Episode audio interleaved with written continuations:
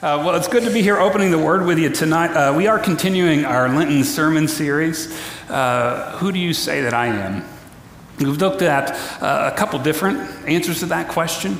Uh, God, our rock, in the first week, and, and God, our healer, uh, last week. And tonight we'll be looking at God, our provider. And this important question that Jesus posed to his, his early followers his disciples who had been walking with him in ministry uh, through the Holy Land. They'd been seeing him perform miracles, they'd been listening to him teach. They knew him in the flesh, day in and day out. And then he posed that question to them Who do you say that I am? And, and he, notice the question, though. Who do you say that I am? Not what do you know about me? Not what can you recite about me or concerning me, but do you know me? Do we have a relationship? Do we have experiences together? Have we gone through it together and you know that you can trust me to be who I am? That's what's behind that question. And tonight we're going to dig in a little bit uh, to that answer of He is our provider. God has many names in the Bible, uh, many different titles, fills many different roles. And throughout the Old Testament, the New Testament, the whole arc of Scripture, we can always see that little, that little shade of who God is, of being a provider, of taking care of his children. In the Psalms, he tells the children of Israel that he who watches over Israel will neither slumber nor sleep. He is always there to guide us and to protect us and to make sure that we have what we need. With that, we're going to jump right into Scripture tonight. We're going to be in Deuteronomy chapter 2, uh, verse 7, if you have your Bible with you, or if you want to go there on your, on your Bible app. Um, but I just want to kind of get us up to speed of where we are. So, the children of Israel, they've been enslaved in Egypt, uh, they've been under the oppressive thumb of Pharaoh, and, and Moses comes along. God sends Moses to lead them out. And we won't rehash all the details of that because I know that you've seen the Prince of Egypt and you know how the story goes. But here we are. They've left the land of Egypt. They've seen God's mighty hand at play in getting them across the Red Sea, delivering them from the biggest, baddest army that the earth had ever known at that time. And they've come up to kind of the edge of the promised land, the place that they knew God was taking them. Because God had told their ancestors, hey, I have a place for you, and life is going to be good there. I'm going to be your God, you're going to be my people. And it's going to be good.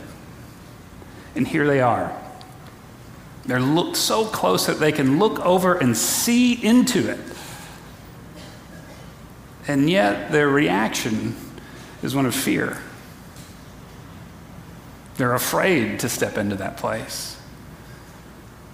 And so they, you know, send some spies over and come back and have reports. And, and, and God says, well, if you're afraid, then here, I'll just take you a little bit longer way. So I'm just going to summarize and say, God says, instead of just going east straight into it, turn back toward the Red Sea and go north. And I'm going to take you around through the wilderness. And so what we see is this journey that should have been short turn into a long roundabout way into the promised land. And there's a great lesson in that for us tonight. But as the people are turning away from the promised land to face back toward Egypt, to kind of go back the way they came a little bit, this is what our scripture says tonight. As a reminder, don't be afraid on the road forward because we know who God has been and He's going to continue to be that. Deuteronomy chapter 2, verse 7, it says, Surely the Lord your God has blessed you in all your undertakings he knows you're going through this great wilderness. These 40 years, the Lord your God has been with you, and you have lacked nothing. He's given them food to eat in a barren land, He's given them water to drink in the middle of the desert. He's protected them from a vicious army. And yet their response was, you know, I don't know. I'm, I'm still a little I'm not, not quite sure, God. And rather than be judgmental of them tonight, rather than say, you know what, they should have had a different response, instead I'm going to invite us to just kind of step into that space with them and just be honest and just be human for a little while and say, you know what, Pastor, I, I know what that feels like. I know what that response feels like because I've done it too. And I've done it. But I think that there are three things we can draw from this scripture tonight for some encouragement for one another, for some strengthening from the Word of God. And so that first thing is, is we need to remember that God knows what we need, um, even if that isn't what we always want. Right? And so, point one is actually kind of the hardest thing to deal with in this sermon um, that difference between want and need. God promises to provide us with everything we need along the way. And in my prayer life, I've certainly been guilty over and over again of letting God know what I want in a situation. There's nothing wrong with expressing that. But that's not always the answer I get. So many times through my life when uh, I've thought that I needed something, it actually turned out to be a want. And I would love to say that I learned this lesson from an experience from when I was a young boy, seven or eight, but the truth is, is I didn't learn it then. I'm still going to tell you the story. Uh, and, and many years later, I don't even know if I've still fully learned it, but it's worth reflecting on. You know, I was uh, in, I don't know, second or third grade, somewhere around there. I lived on the Little Rock Air Force Base in Jacksonville, Arkansas. Uh, you know, an Air Force kid. And I loved spending Saturdays with my Papa Bill. I was in the Cub Scouts, and, and he would take me running around. Uh, we would do woodworking together. We would watch westerns on his TV show in his den.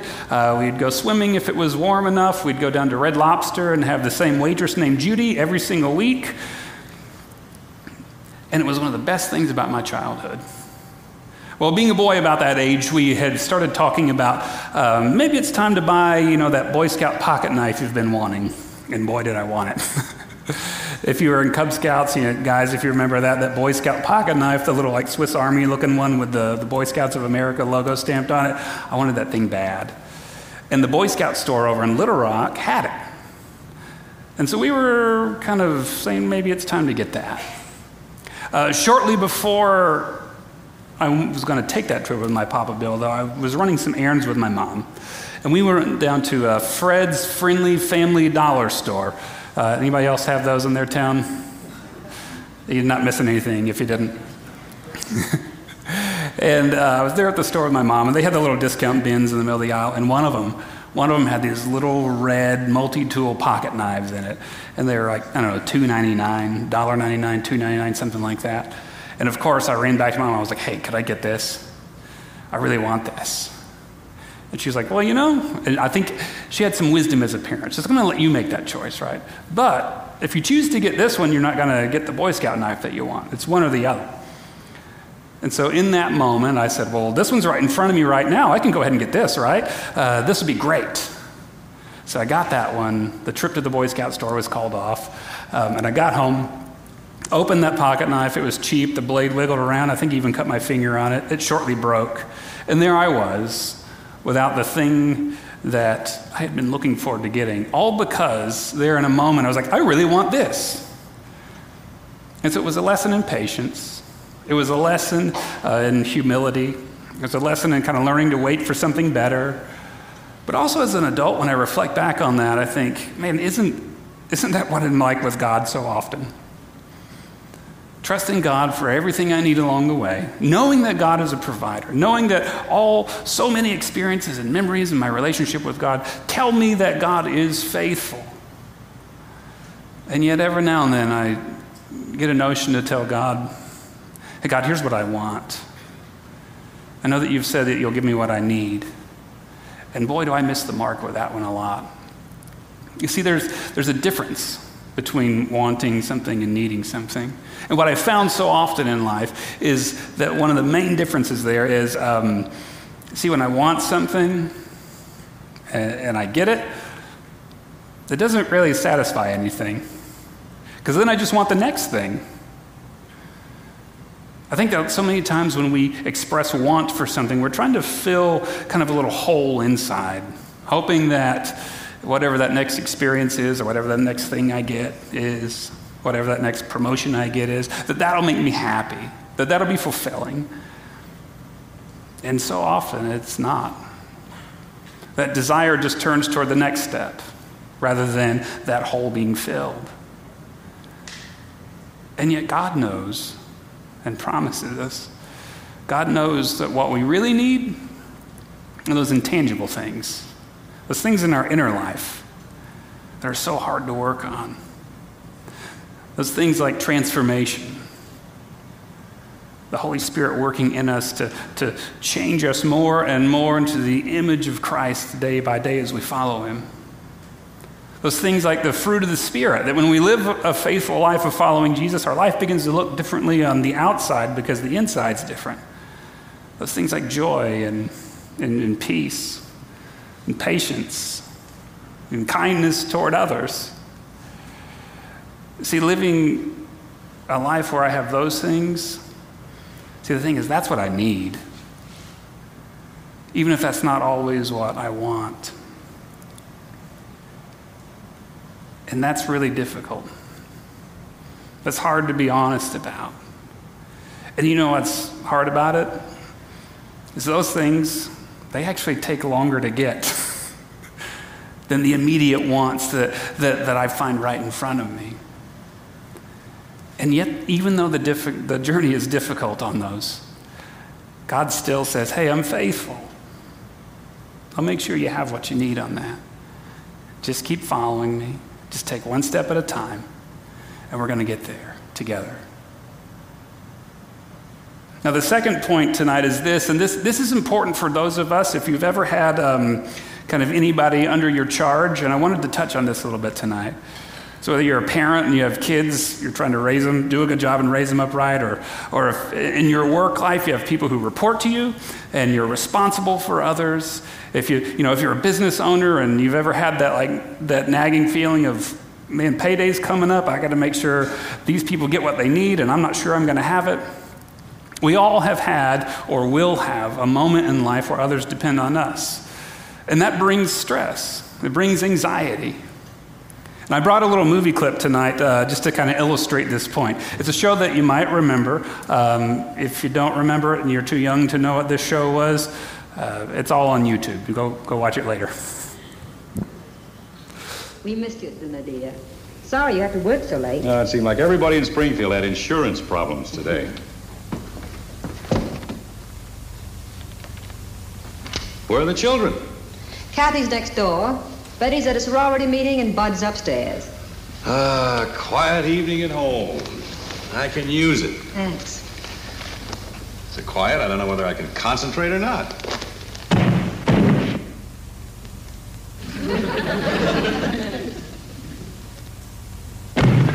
What's that? Oh, it's just Bud, dear. Just Bud? One boy couldn't possibly make all that noise. What's he doing anyway? I don't know. But whatever he's doing, we're not supposed to know about it. It's a secret. That's a secret? Sounds like the entire Springfield football squad is up there. Weight should be evenly distributed.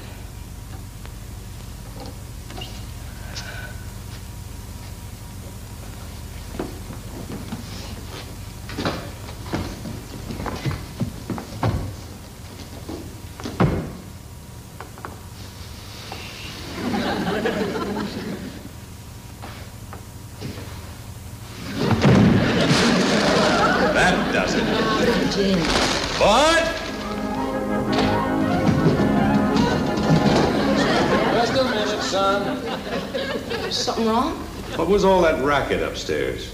I didn't hear anything. Sounded like you were training a herd of elephants. Well, I, uh, I was reading. What do you do, turn a handspring after every word? Of course not. Hello, Daddy. Goodbye, Bud. Good night, Daddy. Good night, Kathy. Kathy! Hi, Dad. Bud, where are you going? I'm going over to Joe Phillips for a little while. I'll see you later, huh?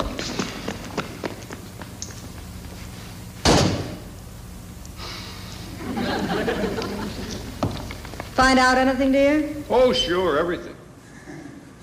Poor Jim from Father's know, Father Knows Best. He's doing everything he could. He worked late down at the insurance office. He missed dinner, gets home, and really just wants to make sure those in his charge in his household are well taken care of, that they have everything they need. And he gets home, and it's utter chaos. Bud's trying to learn to dance. The, other, the girls, they're off doing other social things.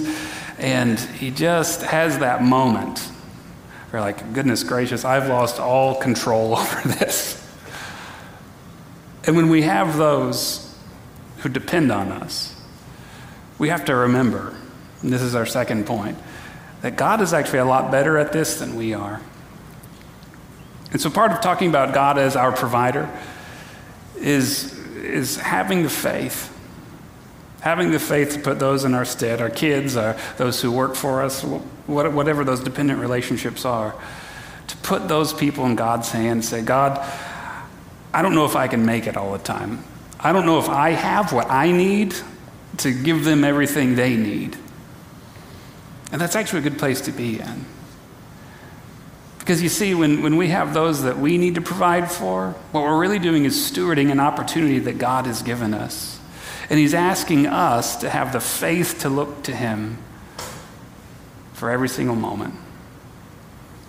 To have the faith to say, Lord, I, my kids, I put them before you.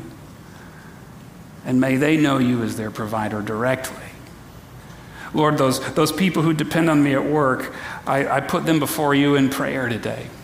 And may they know you as their provider, even not if, but even when I mess up. Because He alone is faithful. And, and it takes humility to admit that, that we can't really be as good as we think we should be all the time. And yet there's a deep spiritual truth in that. That in those moments in, in life when, when people are depending on us, God doesn't ask us for perfection, He asks us for faith. He asks us to point others to Him so that they too can learn. Our third point tonight is, um, again, kind of tiptoes into that realm of the unknown, of things getting scary. And it's simply this the children of Israel were, were experiencing this. I know I've experienced it so often, and, and you might be experiencing it right now. And it's just that the way ahead, it might be unknown to us, but it's not to God. God knows every step out there in front of us. And we don't have to be afraid. What teaches us that? That, that the future is going to be okay and He's going to continue to provide? It's our past experiences. Remember what he, what he had done for the children of Israel. He had proven himself over and over and over again. And yet, when they experienced fear, they had that little tickle of doubt in the back of their minds and in their hearts of, we know he's done it once, we, we know he did it again, but, but wow, I don't know if he's going to do it the next time. And we all need encouragement in that in our, in our faith lives. We all need to be reminded, we all need to hear that. We all need to share the stories of what God has done, how God has provided, so that those around us and ourselves can be encouraged for the next time. There's this little story uh, uh, elsewhere in the Old Testament. Um, it's over in the prophet Isaiah. We, we won't turn there, but I'll, I'll read it to you in a second. But again, in the, in the life of the children of Israel, God proves faithful. And at this point in time, they've been displaced from that holy land. They had been, already been there, and now they've been, they've been moved out again. And while they're still over in exile in a foreign land, longing to get back home, God tells them this through the prophet Isaiah. He says, I will put in the wilderness the cedar, the acacia, the myrtle, and the olive. I will set in the desert the cypress the plane and the pine together, so that all may see and know, all may consider and understand that the hand of the Lord has done this. The Holy One of Israel has created it. Okay, well, God's going to plant some trees in the desert. A big deal. But see, the thing about this story is, is God knew the journey that they would have to make on the way back home through a barren desert land. It's dry, it's hot, it's uncomfortable to travel through. Boy, it sure would be nice to just have a shade tree or two to sit in under on the way home. Find a little rest. Find a little respite from that sun beating down on you.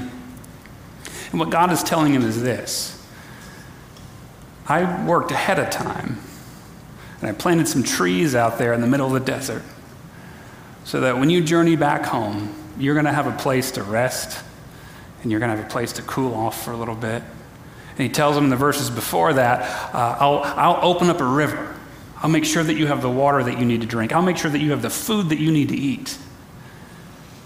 Because you see, God was planning ahead, making sure that they would have what they needed on the journey Did they know what that journey was going to look like? Absolutely not. It was unknown to them at the time. But you know how long it takes a tree to grow? A long time. So God had thought years and years and years in advance of putting a tree here and, and putting a tree there. Just for the purpose of them one day, when that tree matured, it would be there to serve its purpose. See, I believe that that's what God does for each and every single one of us still. As our provider, we may not know the way forward. It may be scary to us. We may worry about how we're going to make ends meet uh, 10 steps down the road or, or how we're going to have what we need 15 steps down the road. And what Scripture teaches us is that God, who is faithful, He has a way of working those things out.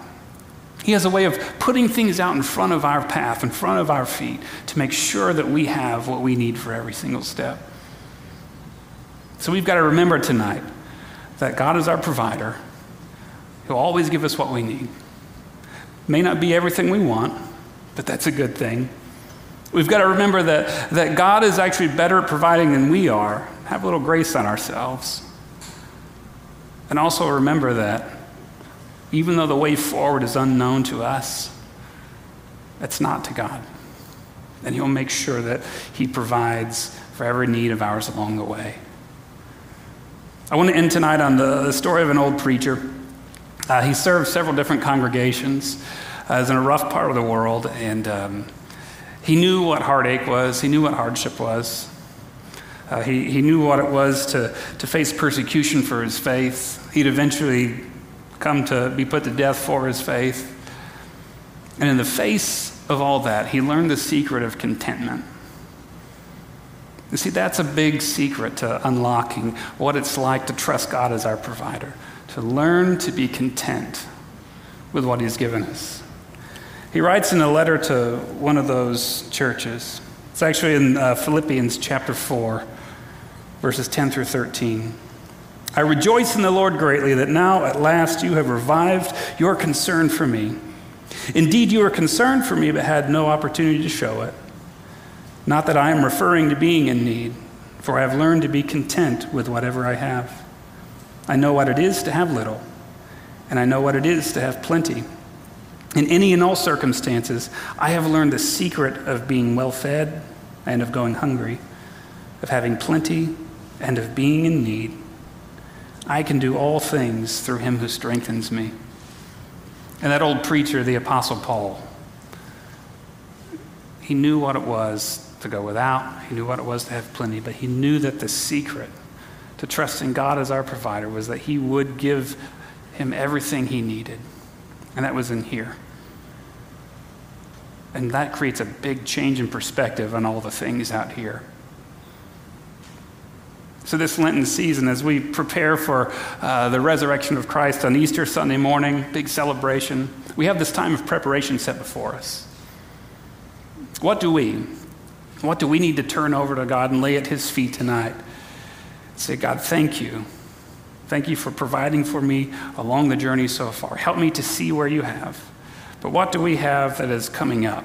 Those things that bring us anxiety, those things that scare us those hanging questions of whether or not we're going to have what we need for the journey ahead. May we all, as the body of Christ tonight, lay that prayer before God and ask for the faith that we need. Ask for God to teach us how to be content in any given moment because He alone has made the way. Amen. God, we give you thanks tonight for the gift of your word. We give you thanks for the opportunity to come and worship you and to pray to you as your people. God, as we come toward an end of this time, may it be a beginning. May it be a beginning of our faith being increased. May we remember the steps in the past that you have provided for, and may we be encouraged and filled with hope that you will continue to do that. Help us to trust you, our great provider, for you give us all things that we need. And help us to have the wisdom to discern between those things that we want and, and what we truly need. Lord, we look to you tonight. And we pray this in the name of Christ, our Savior. Amen. Thank you for joining us. Please make sure to rate, review, and subscribe so you don't miss new releases. We'll have new podcasts coming out all the time. Be sure to check us out online at whiteschapelumc.com. Please download the WC Life app and follow us on social media to stay up to date with all things WC.